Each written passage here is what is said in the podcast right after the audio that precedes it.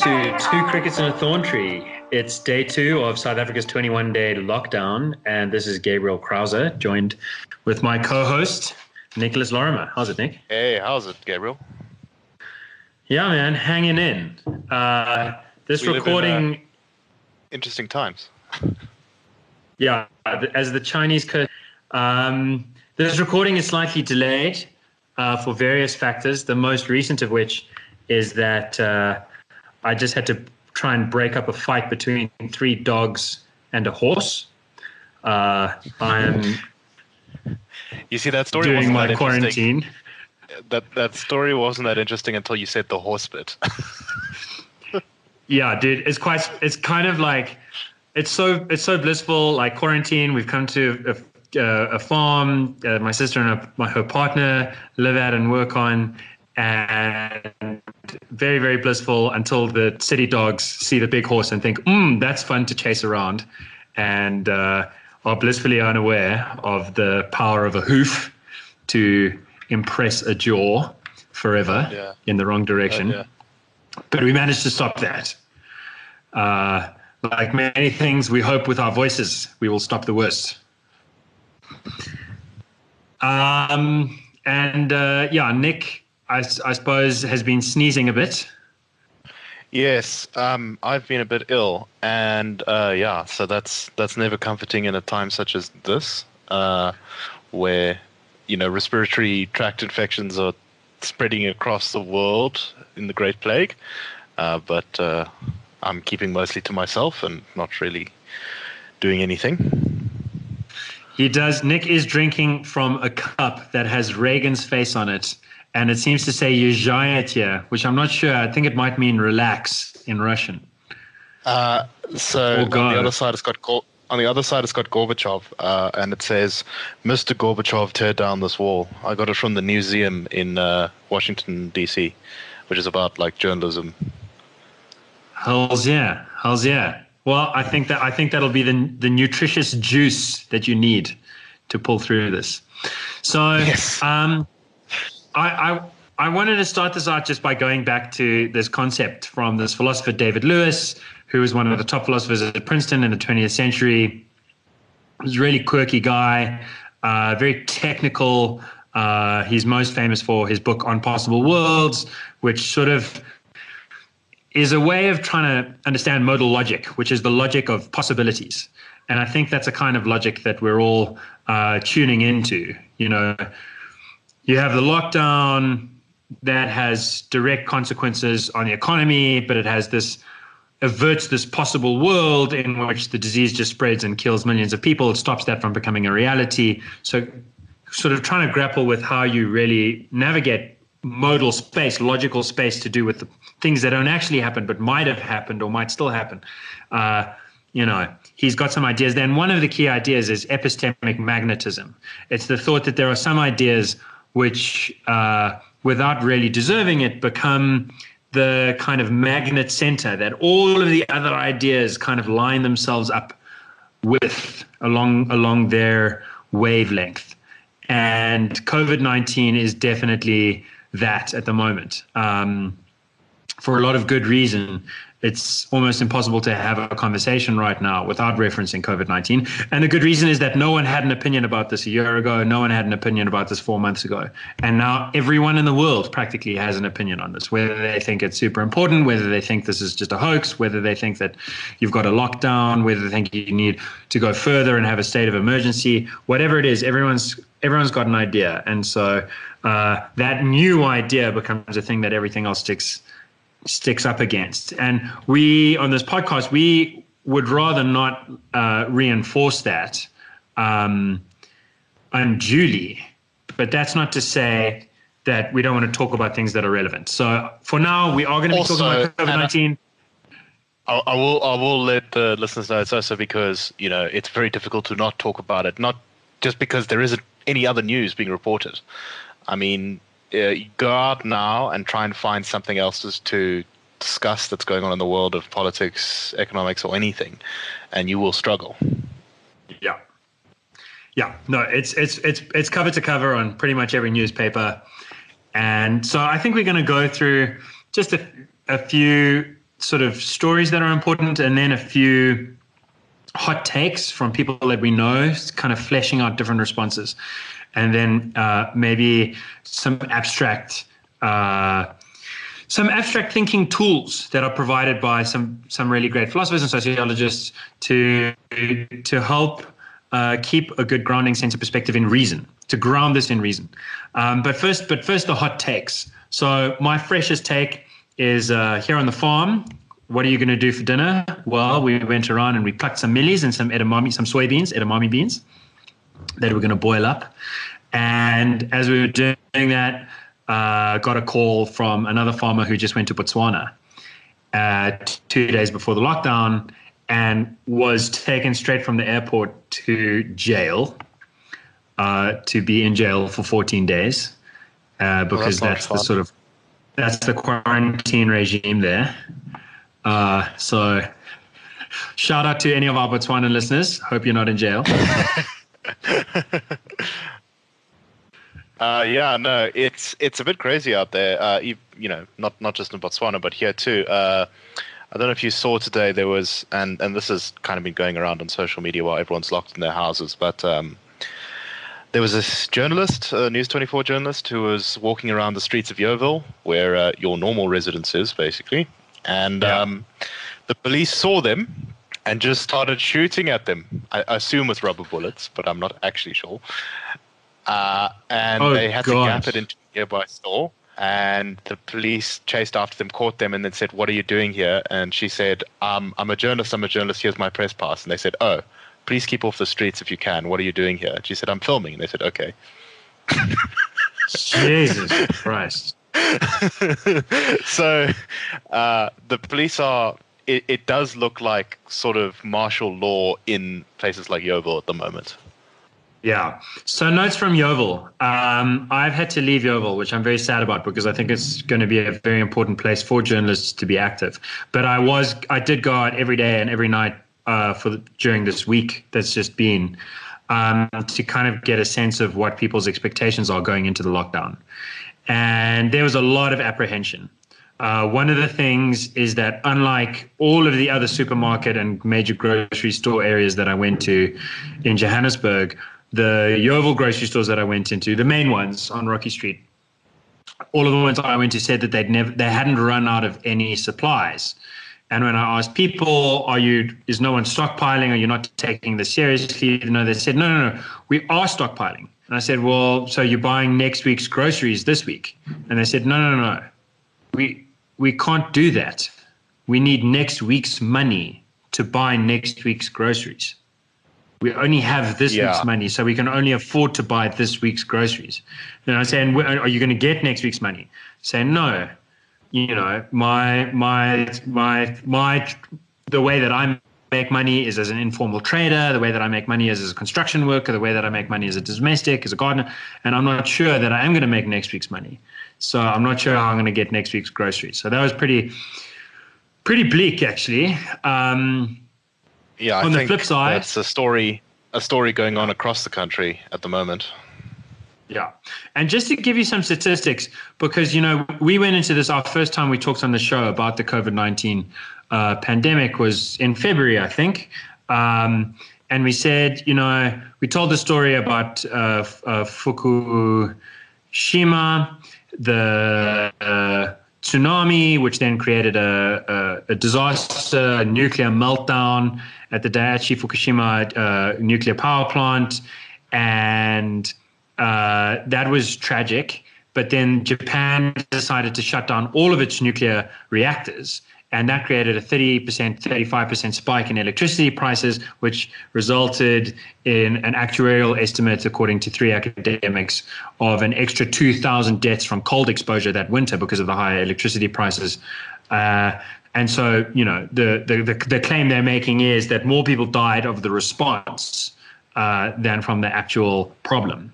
And so, you know, that's that's something that we've all got to be cautious of in thinking about the COVID 19 is that we don't compound a, a, a crisis that already exists uh, by overreaction.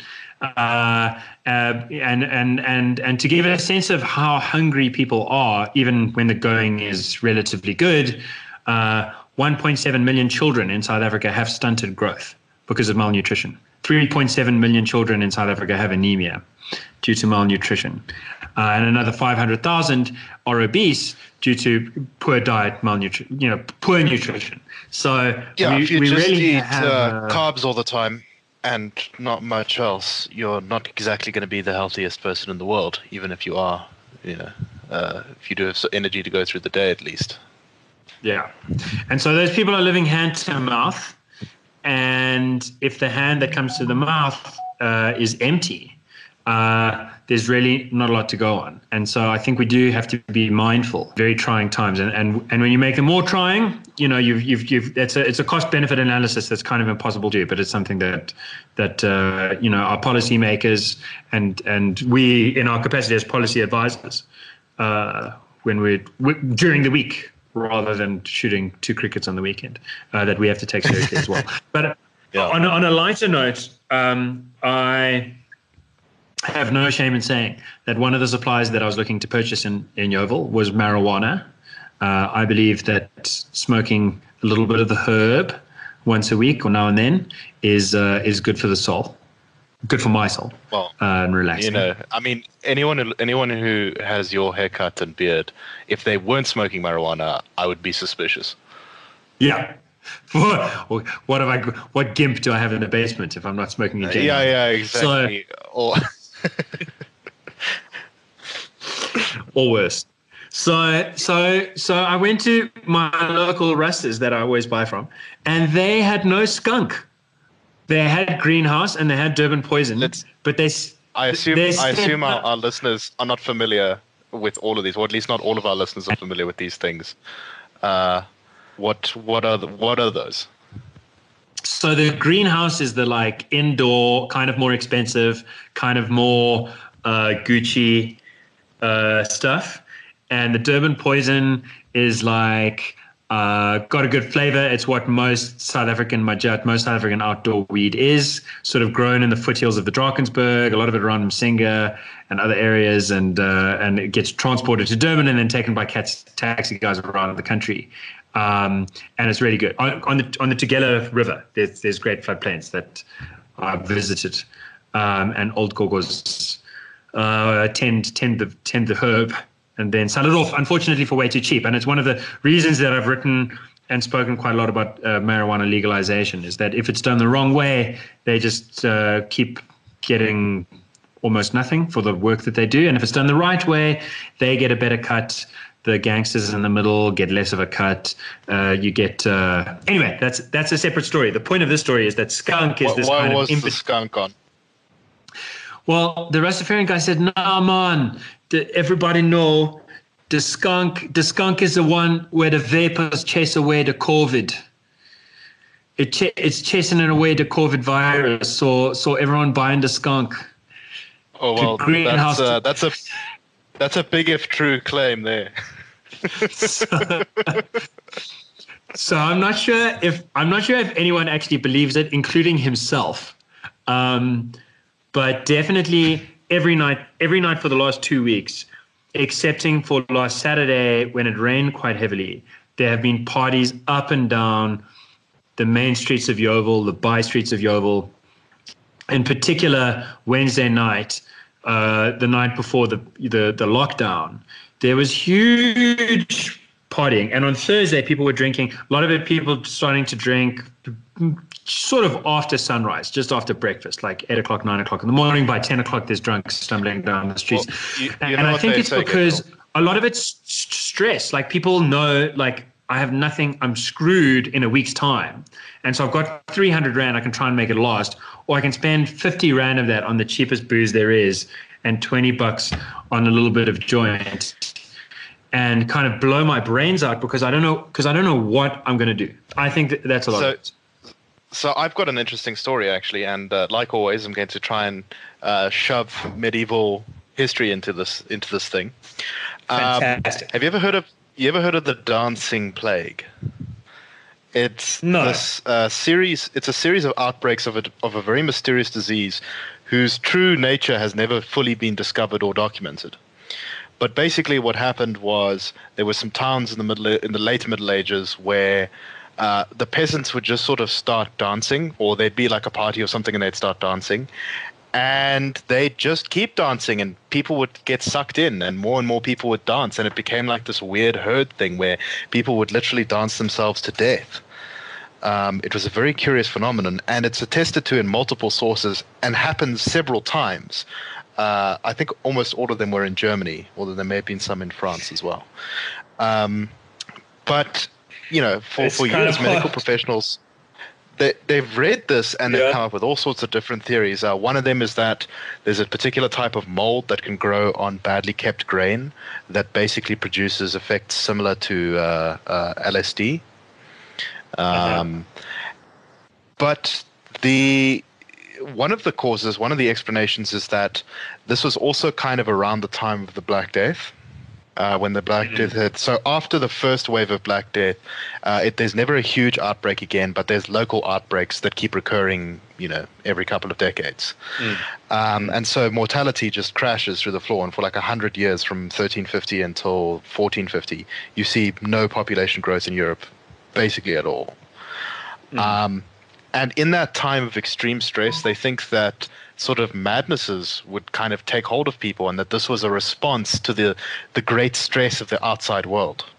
So I have a feeling like the Hillbrow parties are a little bit perhaps the same phenomenon. Yeah, Uh, dude. In Hill in Hillbrow, the parties were even bigger and kind of too scary. Like I've I've for the first time in a long while, I was too scared to walk around. I drove around and I was like, I can't walk and talk because it was like quiet, quiet, quiet, and then like like very dancey, dancey, dancey. But in a way, the scariest. So at least I've got to say, in Yeoville, as much as there was partying, it was it was it was quite civilized. It wasn't like after your average. Like the biggest parties I've seen have been during African Cup of? Nations. Mm, yeah, when I was like 10 years ago. But in the last five years, Okay. the biggest parties have been sort of after African Cup of Nations or World Cup games where South Africa or other African teams have played.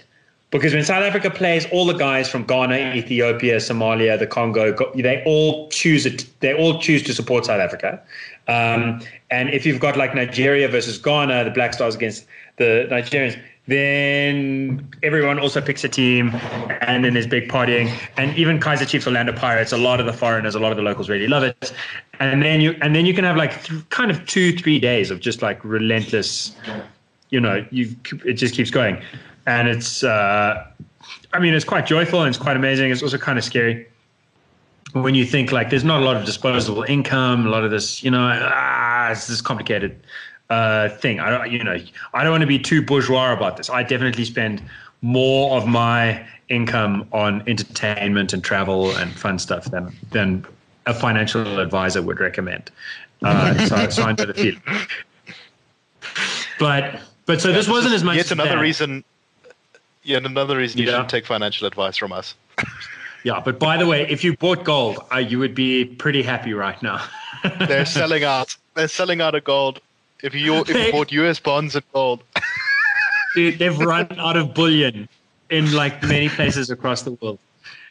Uh, but but but so the scariest things have been two two two uh, bits of footage that I've seen going around on WhatsApp of people having parties. One was at uShaka Marine World, I think on Wednesday, where people were kind of in the in the like Laguni pool area, chanting Corona, Corona, and making like a human chain, uh, crawling around in the water and, and jamming it up and singing a song. And it's quite hard to make head or tails of it. I mean, it seems Oh, at first glance that that people may be afraid and a little bit like discharging the fear, but also like there's a big long holiday coming up for a lot of people, a lot of paid leave.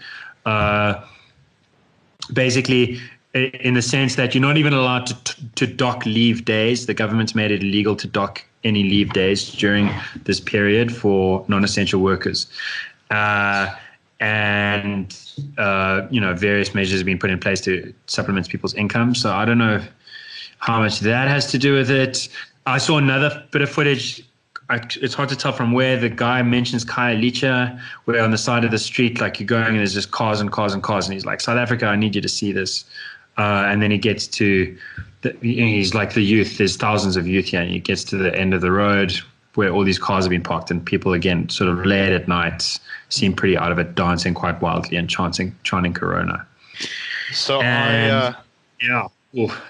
it's it's I had a- it's a, you I- know as much as much as I like making light of a heavy scene, it's a, it's a bit much for me to be honest. I can't. Uh, it kind of puts me off. So I had a long conversation last night with a friend of mine who's uh, he's an American, but he he was born in the Dominican Republic uh, and he's been studying in Spain. And uh, he was just telling me a little bit about the lockdown in Spain and how it had happened, and it had been very much a case of nobody at all took it seriously, like to the extent that, uh, especially where he was studying in uh, Catalonia, the government said, "No, we're not doing anything. We're not doing anything. We're not doing anything."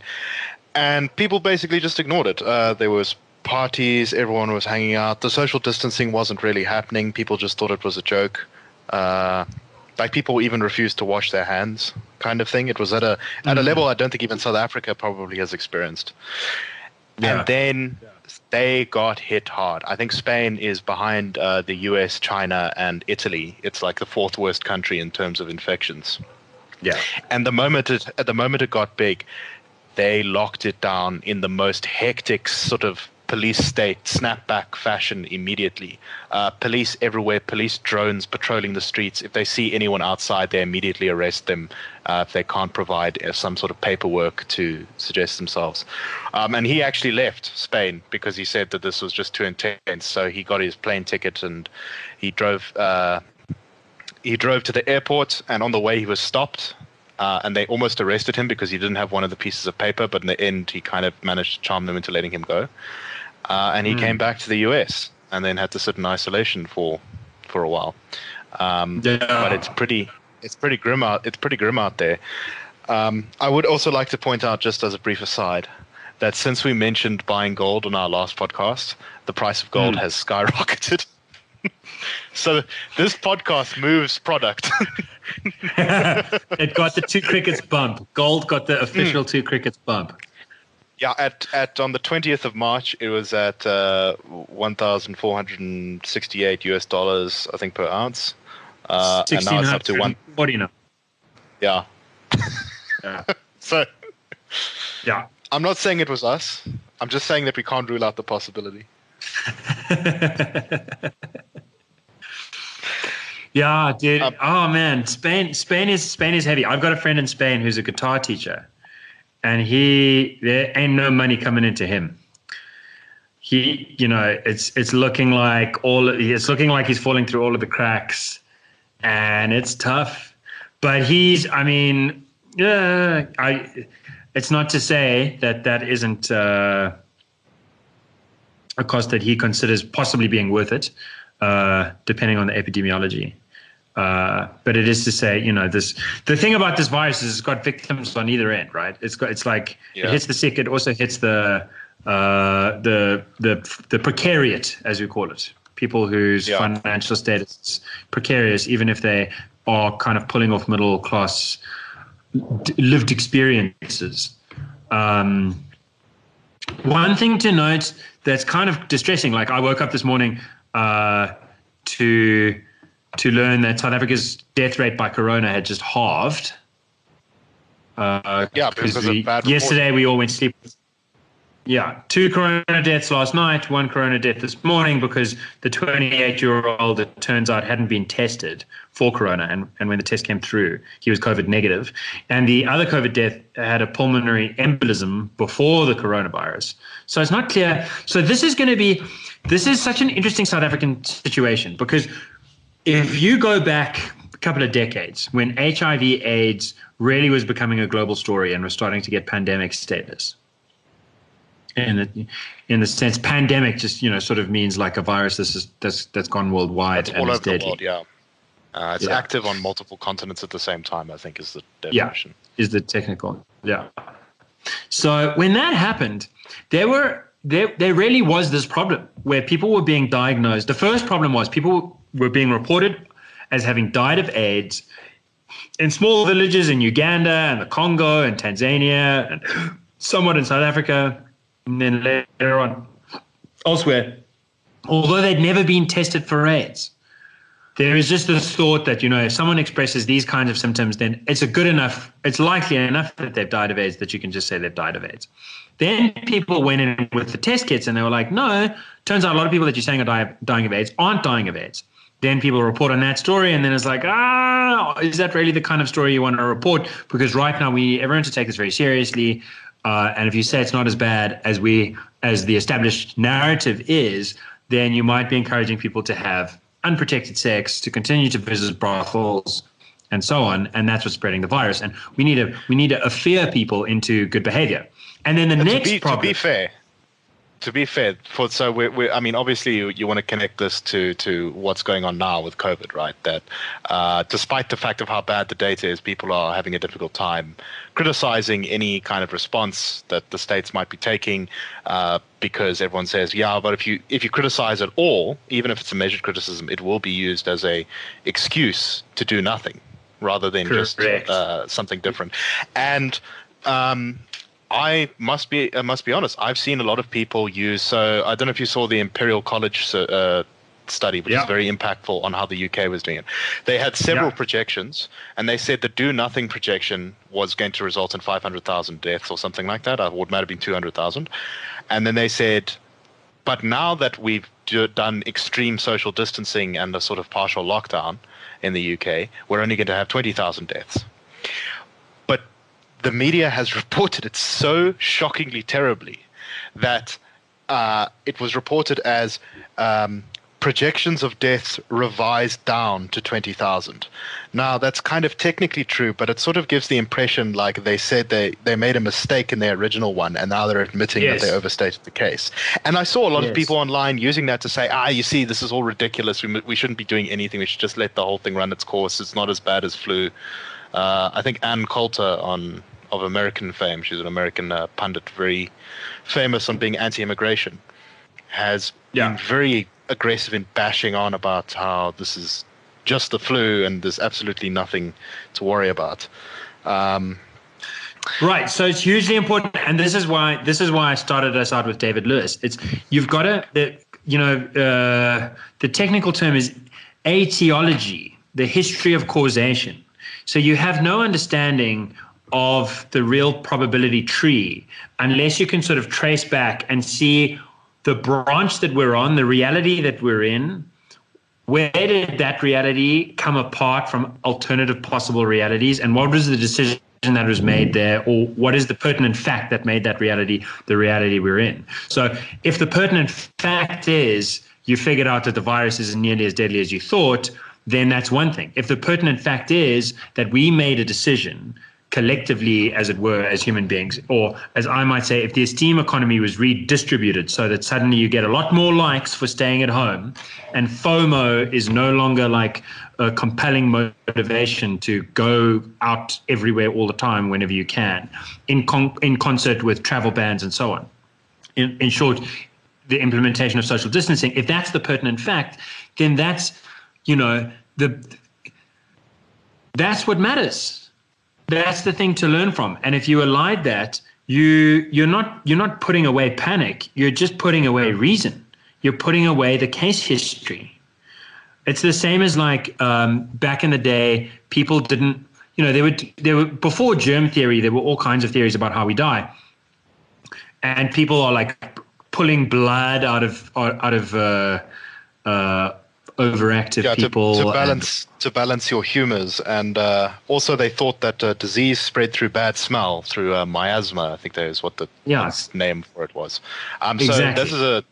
Uh, that's actually why people in the Middle Ages went to great lengths to make themselves smell really good because they thought they would literally be spreading disease if they didn't smell good. And if you've got the wrong etiology, I mean, if you're doing something that's not actually changing stuff, in fact, if you're doing something like like pulling blood when you shouldn't be pulling blood when someone's already got uh, a, a, weakened immune system, then you you're yeah. adding to the problem, right? Yeah. Uh, yeah. yeah. So so you've really got to be careful of like distinguishing between between, as you say, uh, the the the the effects the the downward effects on COVID's uh, morbidity and mortality rates that are human caused versus the downward effects that are caused by a reevaluation of the virus itself's lethality. Uh, and yeah, I don't, a lot of people are not doing great on that. I just want to get back to the AIDS thing because I think this is going to be part of this is going to be very difficult, and people should be aware of this. When you, if you're reading or listening to anything about COVID uh, deaths, you have to be conscious of the fact that uh, we've got a similar problem to what we had with AIDS. So the first AIDS problem was saying people have AIDS when they don't have AIDS or HIV. Then the second problem is an overcompensation. Now, if someone dies of TB, like 20 years ago, someone died of TB, and the guys in charge, particularly in South Africa, wanted to say that HIV and AIDS weren't a big deal uh, 10, 12 years ago, then they would try as they might to report that death as being a TB death and not an AIDS death. Yeah.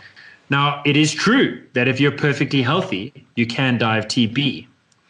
But if you're perfectly healthy and young and you have access to medicine, you're very, very unlikely to die of TB. TB's uh, case fatality ratio in advanced countries for, uh, you know, most people is is is low. It's like not quite flu low, but it really is it's getting close to that. Whereas TB's yeah. case fatality ratio in South Africa is around 10%, and that's because not because we're a particularly old country. TB mostly kills the, the, the very elderly in other countries. Here it's because we have so much HIV. If you've got HIV and then you get TB, then you're much more likely to die. So then you can overcompensate by saying it's just a TB death, it's not an HIV death, and you kind of become an HIV denialist. And then finally, the kind of happy middle is when you get actuaries, statisticians, virologists, and epidemiologists figuring out how to kind of pass apart the data so that you can understand uh, Who, the different influences what, yeah.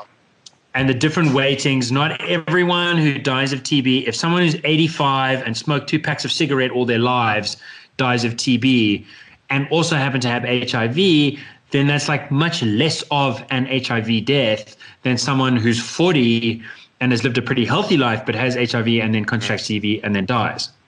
So that's like quite a hard and complicated thing to do. And it's something that we in South Africa clearly have practically not begun to do because we completely screwed it up on the 28 year old who didn't have COVID at all, and and half screwed it up on the person who had a pulmonary embolism already. Um, and and so you've got to just remember just be mindful of that challenge that it's a challenge uh, to understand comorbidity. If someone already has cancer and you know the doctor said your prognosis is you're going to die in three months and then they get covid and then they die in a month instead of three months that's important.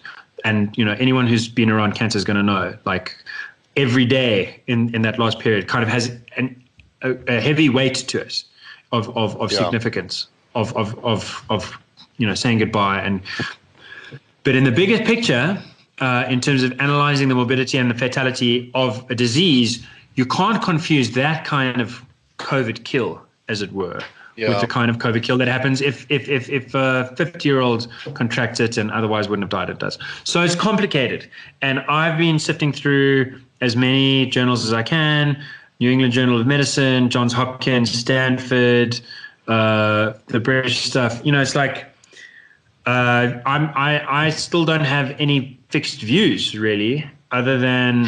Yeah, I think I think these are things know, to be cautious uh, of, and these these are things to look out for. Things have not really changed that much since we actually talked about how bad the data is. There's been a lot more testing, which has kind of, I think, helped us a little bit to be a little bit sure of yeah. certain things. Like, for example, Iceland. that the death rate is not super low.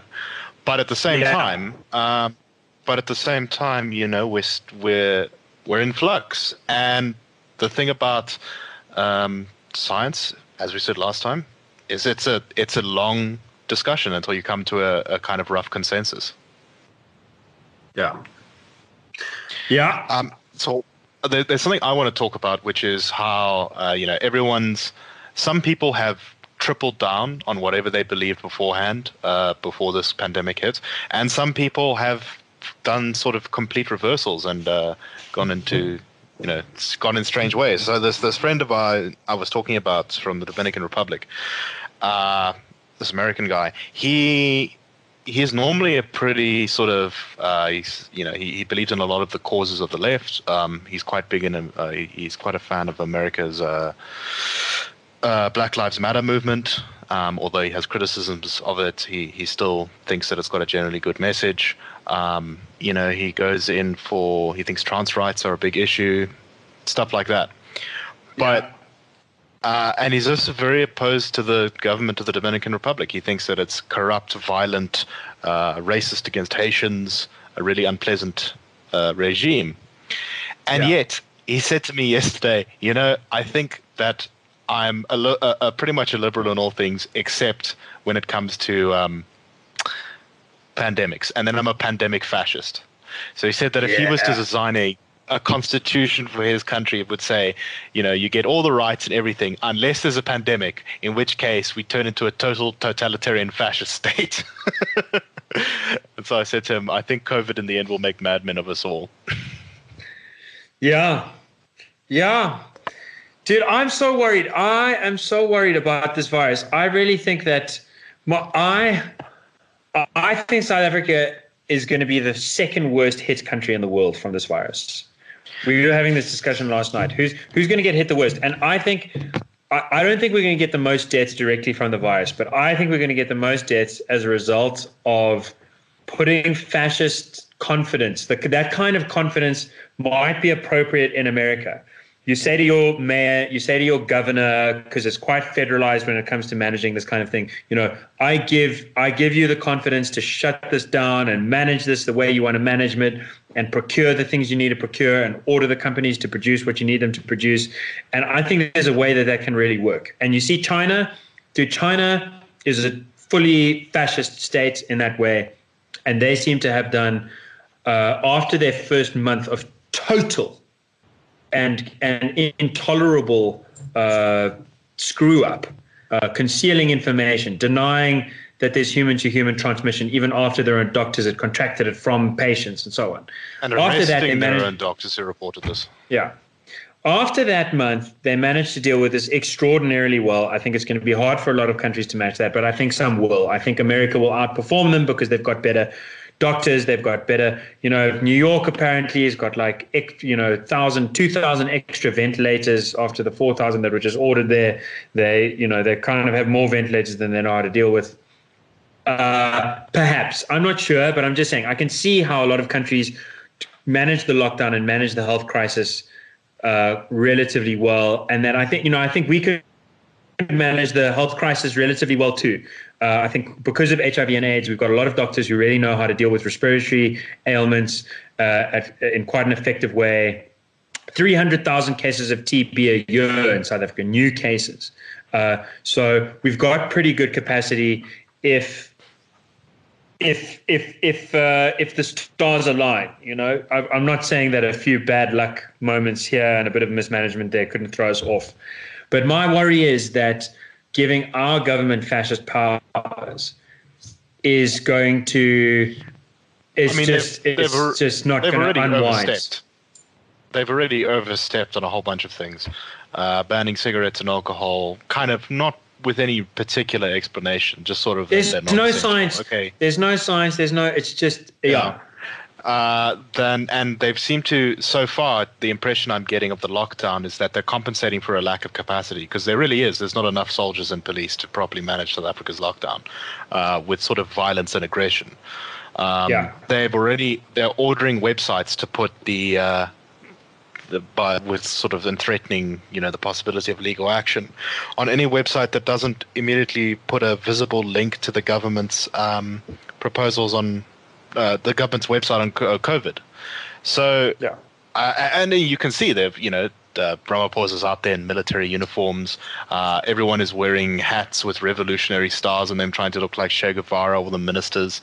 Um, I, you you do get there's a little like almost like a sense of glee amongst yeah. some of the uh, more unscrupulous members of the ANC that uh, now we finally have gotten rid of anything in our way uh, which is a yeah. bit concerning. The Constitution. That damn constitution's yes. been holding us back from doing all this stuff, as well as public opinion and public uh, grievance against the Zuma lost decade and all of the corruption. Now all of a sudden it's fine, and you know you can see it like data. You know we have to force. We already had data price fixing before we went into this, and that data price fixing thing was such a hoax. It's like the government has. It's been the, the economic case for the government unleashing sections of the spectrum uh, to allow private enterprise to transfer internet information. Basically just you know it's like between microwaves and x-rays or wherever it is. Like there's a there's a frequency after radio but before you can see that you know you're not allowed to use until the government says you can use it and has an auction to sell that stuff off. And the government like we've been the, the argument has been so clear that it needs to do that for a long time. And then it ties that to like okay we'll do that if you allow us to do a little price fixing to allow poor people to get better data access, which, you know, I'm not going to deny that our, that our data prices have been pretty exorbitant. Uh, going into this, but a lot of that seems to do with the fact that we've got a pretty oligopolistic setup with the telecommunications industry. You know, three major companies, not a lot of uh, uh, competition, a lot of supererogatory costs uh, going as a result of you know BEE regulation, as a result of uh, minimum wage, red tape, all the kinds of red tape that you see everywhere else in the economy. Uh, that you know that we're, that we're basically like well-intentioned uh, legislation gets used as a fig leaf for exorbitant extraction. And I covered a story about black line, the the lines you call them black lines, the lines that kind of go before your service provider to major hubs, and then it gets distributed for fiber. Uh, the the kinds of billions and billions of rand have just been completely lost and looted uh, because of, of, of nonsense tenderpreneuring. Anyway, so you've got all these problems. How do you solve the problem? Well, you get a bit of price fixing going. It doesn't really solve the problem. True competition would solve that problem. And now you've got more price fixing. Uh, trying to trying to sort of instructions, many calls coming out for uh, data providers to provide free data or very, very, you know, below economic cost data so that you can have um, people getting access to government websites so that they can get more information, so that you can have people getting access to learning facilities. So it's like very well intentioned. You know, I can really see how great it would be for kids to be able to like hook in through their laptops or through their phones to online lessons. But it's all predicated on the thought that the people that are managing those costs and the people that are delivering those services online are not t- in on the take, are not are not taking, uh, you know, kickbacks and extra side cuts, and that when the crisis is over, you'll then unwind those, uh, you know, you'll peel back the red tape again, and I don't believe that's going to happen either. So I, you know, I my scenario, my my the scenario that seems most likely to me in South Africa is that we become the first satellite state of the Soviet Union, that the coronavirus becomes the excuse that the, the ultra left faction of the ANC has always been looking for to turn us back into a Soviet state. And I'm very worried about that. And I and I, and I'm not to say I'm not worried about coronavirus as well, but I I'm allowed to be worried about two things at the same time. Yeah, we're we're really we're really in between a rock and a hard place right here, um, uh, because of this. Uh, I, I, would I would like to say that actually uh, the reason of you know why data prices perhaps going up at a time like this um, can, in some senses, it does have some positive aspects to it. Um, if it was, you know, if we had a truly free market of data prices. Um, I don't know if you've noticed, but the internet has been a bit worse over the past couple of days. Now, I haven't read anything official on this, but I would not be surprised if there is extra strain on the uh, net on some of the networks right now. Um, yeah. And one of the things that prevents that is higher prices. So if you price fix, and uh, you know, and you keep things low, uh, you're going to have overloaded networks, and then no one gets to enjoy the wonders yeah. of the internet rather than then you, some. Then you've got shoddy internet, which breaks the lessons, which breaks the. I mean, I did a Newzroom Afrika interview this morning uh, about the Institute's uh, 100 page policy proposal on really good things to do at this time. Um, and sort of, you know, 10 minutes into the interview, we got cut off because the internet was too bad. And that's too bad. Yeah, no, like, um, uh, So, so not even the middle classes, uh, with their you know office jobs and their in- home internet, are able to actually fully escape the disruptions that this thing is causing now. I mean, Yeah. Uh, so one of the yeah, no, I, yeah. Go ahead. Nick. there's there's there's been some interesting things I've noticed. I'm getting a sense that COVID is really pushing. Uh, what's the word I'm looking for? It's pushing governments to be more popular in most cases. So, Yeah. for example, Trump in the U.S. is now more popular than he's been, I think, at any other time in his presidency. Basically, um, Uh-huh. uh, Boris Johnson and the Tories in Britain, they got there was a poll recently. The Tories are polling at 54% support amongst the electorate, God. which in British that hasn't politics happened is just since unheard World of. War II. Yeah. Yeah, that's just completely unheard of.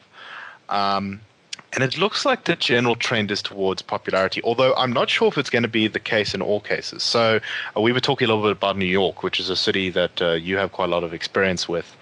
Um, so New York's mayor Bill De Blasio, is a guy who's famous for kind of uh, with certain groups for, for for breaking the, the chain of reasonable mayorship that uh, that New York had.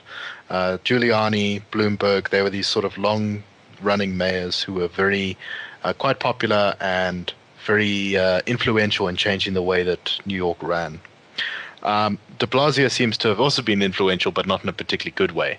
Uh, he ran for president this time, but no one noticed and no one supported him because, despite being the mayor of New York, which is usually a very important and powerful position, uh, he doesn't have a particularly good. Uh, I, I mean, uh, the the when he announced that he was going to run for mayor on Twitter, uh, the tweet saying "fix the damn subway" got more likes than his announcement. Is- I remember you showed me that. Yeah, perfect, perfect summation of the De Blasio. Uh, he's also I mean, he's really he's he's got a good look. yeah, He- you know, he's, he he's I, he speaks well. He's got this diverse family. He's got this interesting backstory. But in terms of like being a nuts and bolts delivery guy, yeah, and you must uh, experience the wonders of Chinese culture, and you must show your support for Wuhan by doing that, and you should and go, go, to you restaurants. Yeah. go to restaurants, and uh, he then, as things began to get worse, he really kind of struggled to change his tune on things, even as it became apparent that uh, things were not not going well in New York, in particular. Um, at one point, uh, just before the governor of the state closes all the gyms and schools, uh, he's he's going to to gym. Um, after urging people to stay in their homes and not do unnecessary things, uh, he is photographed going to a public gym. Uh, and when asked about this, he said, "Well, I'm not sick." um, he then uh, I mean, that's that's not getting it. He kind of refused to close the schools in New York until the governor of New York, who's also from his political party, the Democrats, uh, we have to take more serious action. And allegedly, um, his the mayor's top aides were furious and threatened to all resign if he didn't do different things on COVID, uh, which event. Uh, changes too. But I think he'll be one of the few politicians uh, who actually does take a big electoral knock from this. He's not been that popular for a while in New York. I think uh, it might see the end of his political career. And I wonder if South Africa, after three weeks of lockdown, will where the government is super popular, or they're going to be like New York, where De Blasio is probably going to hide from an angry mob. You see, I expect, I think that after three weeks, South Africa is going to remain, the, the, the President Ramaphosa is going to uh, continue to enjoy a popularity boost from this. I think the ANC will continue to enjoy a popularity boost from this. Um, and part of the reason I think that is because of the Institute of Race Relations work. We do the best polling in the country consistently.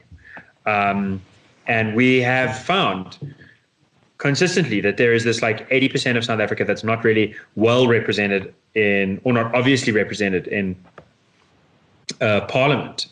Uh, because it's you know it's centrist, it's reasonable, it's it's quite conservative in a lot of ways, and for whatever reasons hasn't felt like going to the DA. Certainly, the DA didn't represent a lot of its values even two years ago, a year ago.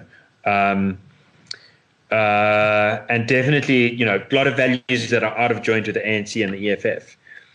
Um, And I think it's those conservative South Africans who think, you know, here's what really matters saving lives. Here's what really matters doing what you're told. Here's what really matters like keeping hygienic, keeping clean, keeping safe. Uh, I think those South Africans are going to see this lockdown, do see this lockdown as being a necessary step in order to yeah. avert the worst. And if if looting starts to break out two weeks into this, it will support any police they, response. They'll support police response if they see images of the police. I mean, I'm not saying that there's huge respect for the police in this country. The Institute of, Institute of Security Studies finds that, uh, and and this is ratified by other polls, that there's about a 20% confidence level in our police. Most people think the police are in on corruption; they're part of the problem. But I think the army's rating has got to be different because the army's so been out of our picture and yeah. seeing a few army guys beat up some dudes on the side of the street, you know, South Africans are kind of hungry to see someone get beating up, beaten up for doing the wrong thing.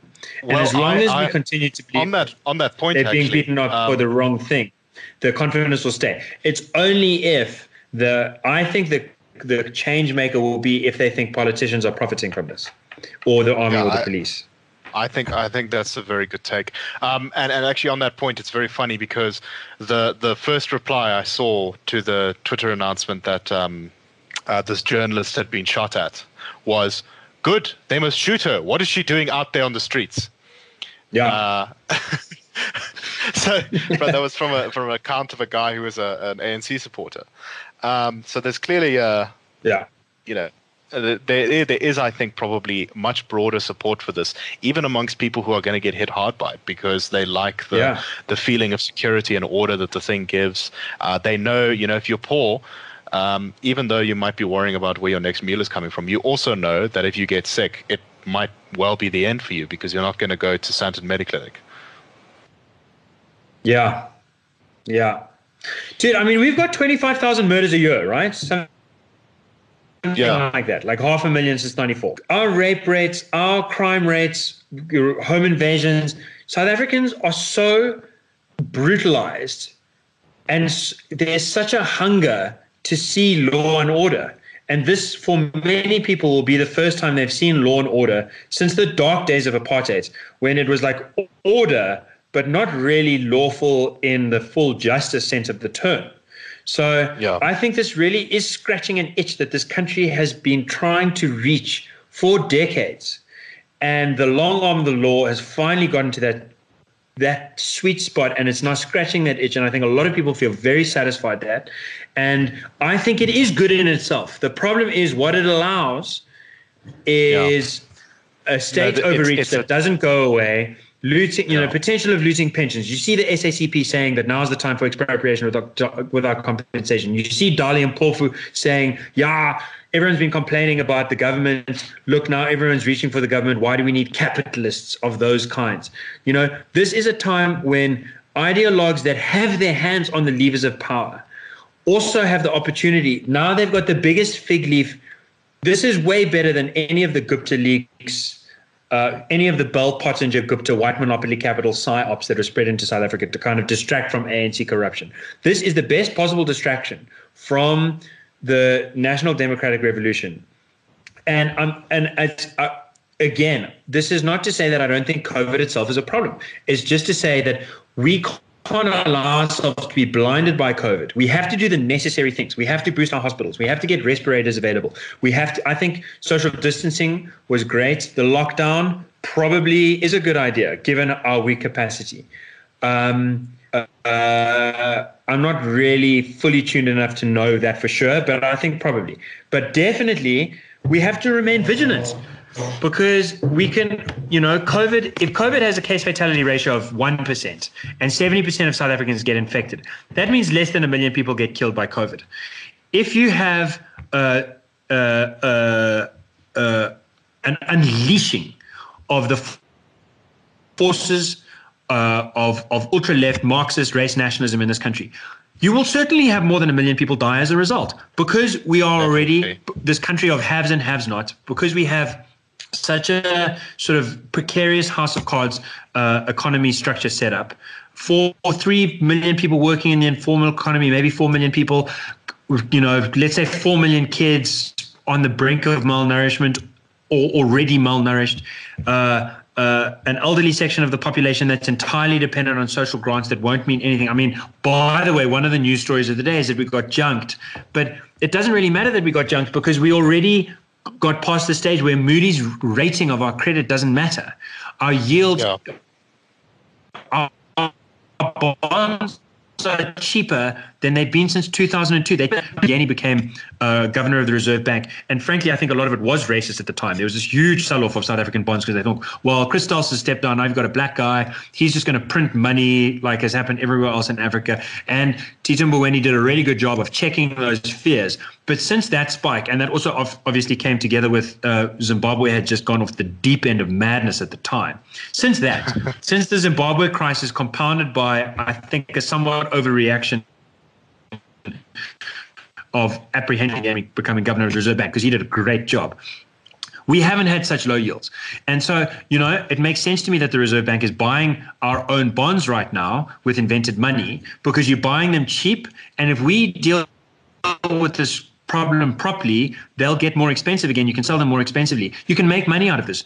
By the way, America made money out of its targeted asset relief program uh, you know, there is a way that you can make money out of it. But my fear is that once you let the South African Reserve Bank start printing money, which is what it's done, like inventing fake money completely through QE, uh, you it's going to be hard to turn that tap off again.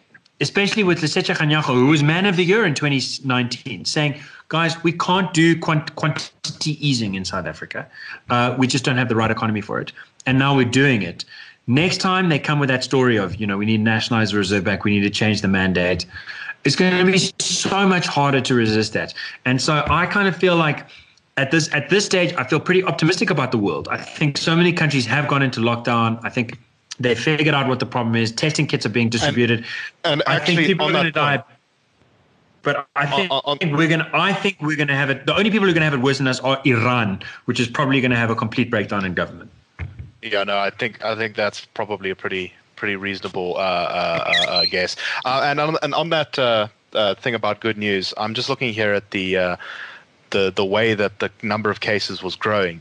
Um, and it looks like in a lot of places in the sort of developed countries of the world, in the wealthy countries of the world, um, things are turning around at least in growth rate. So there's obviously you know more cases than there were the day before, and the uh, but the rate at which that is yeah. increasing is going down. So uh, New York uh, seeing a big drop. Um, uh, New Orleans, Detroit, Lombardy in northern Italy, uh, they're all seeing drops here, and of course Wuhan in China looks like it's, uh, if you can believe the Chinese data, um, looks like it's having very few transmissions now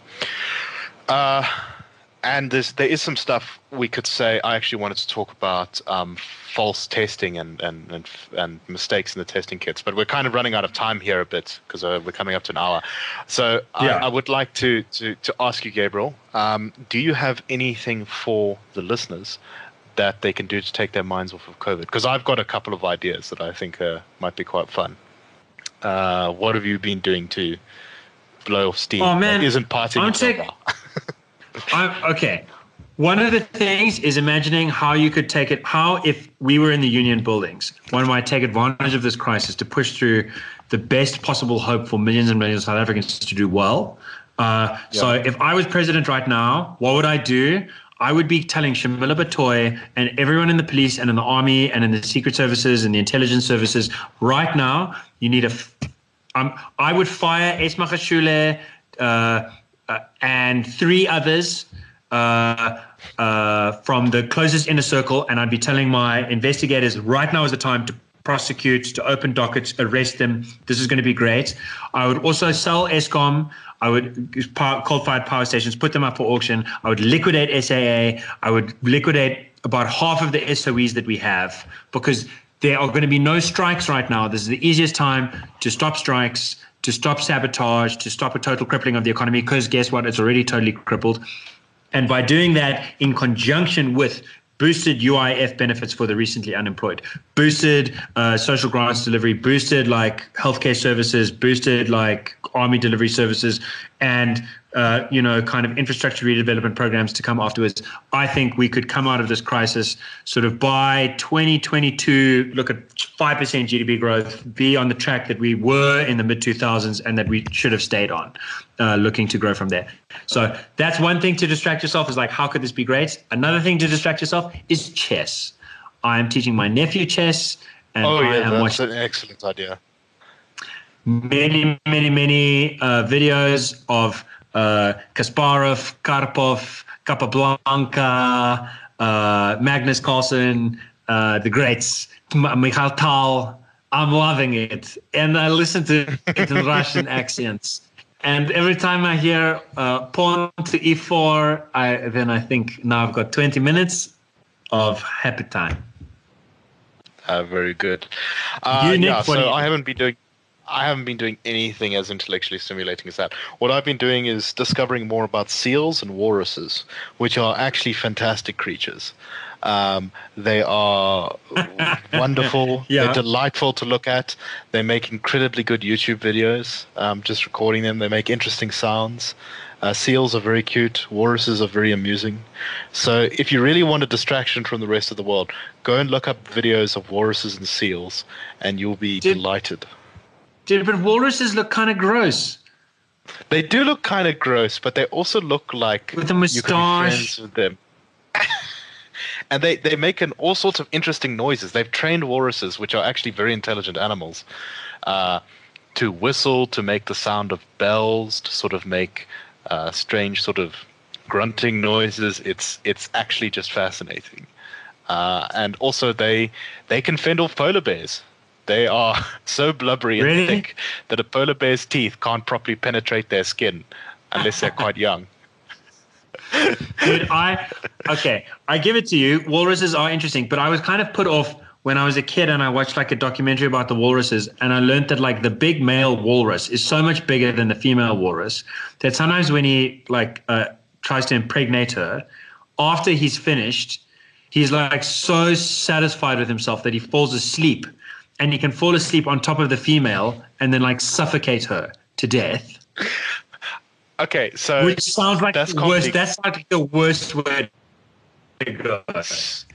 so that is terrible, but it's also the funniest thing I think I've ever heard in my whole life. It's so cruel. Um, yeah, no, I Evolution think- I really didn't figure that one out. Like this is that's not like the spider, like the female spider eating the male spider, like who's just trying to like come help her lay eggs. This is like way somehow it's way made. no. so so yeah, exactly. That's that's just one, one of many wonderful things. Pure laziness. Okay. One of many wonderful things people can discover. Oh, and one more piece of good news: uh, South Korea has become, I think, the first country in the besides China in the world to have more recoveries than uh, new cases uh, of of COVID. So So they right maximum testing, maximum like social isolation, but their social isolation is is like mainly self-imposed, right? Not that much of it's been Yeah. government lockdown. they they all wear masks. Uh, there's extreme amounts of like they've they've been they hit they got hit by the Middle Eastern respiratory syndrome thingy, which was really bad. It was much much worse That's- than this thing. yeah. Uh, they got hit by yeah they got hit by SARS, and so they've basically. I think it's become culturally completely ingrained that you just you don't spread disease. You wear a mask whenever you can. Uh, you test rigorously. You keep away from people who are who are plagued. Um, and they've actually tracked people with cell phones, so you get an alert on your phone when someone near you is um, is infected, and so everyone knows to keep away from them.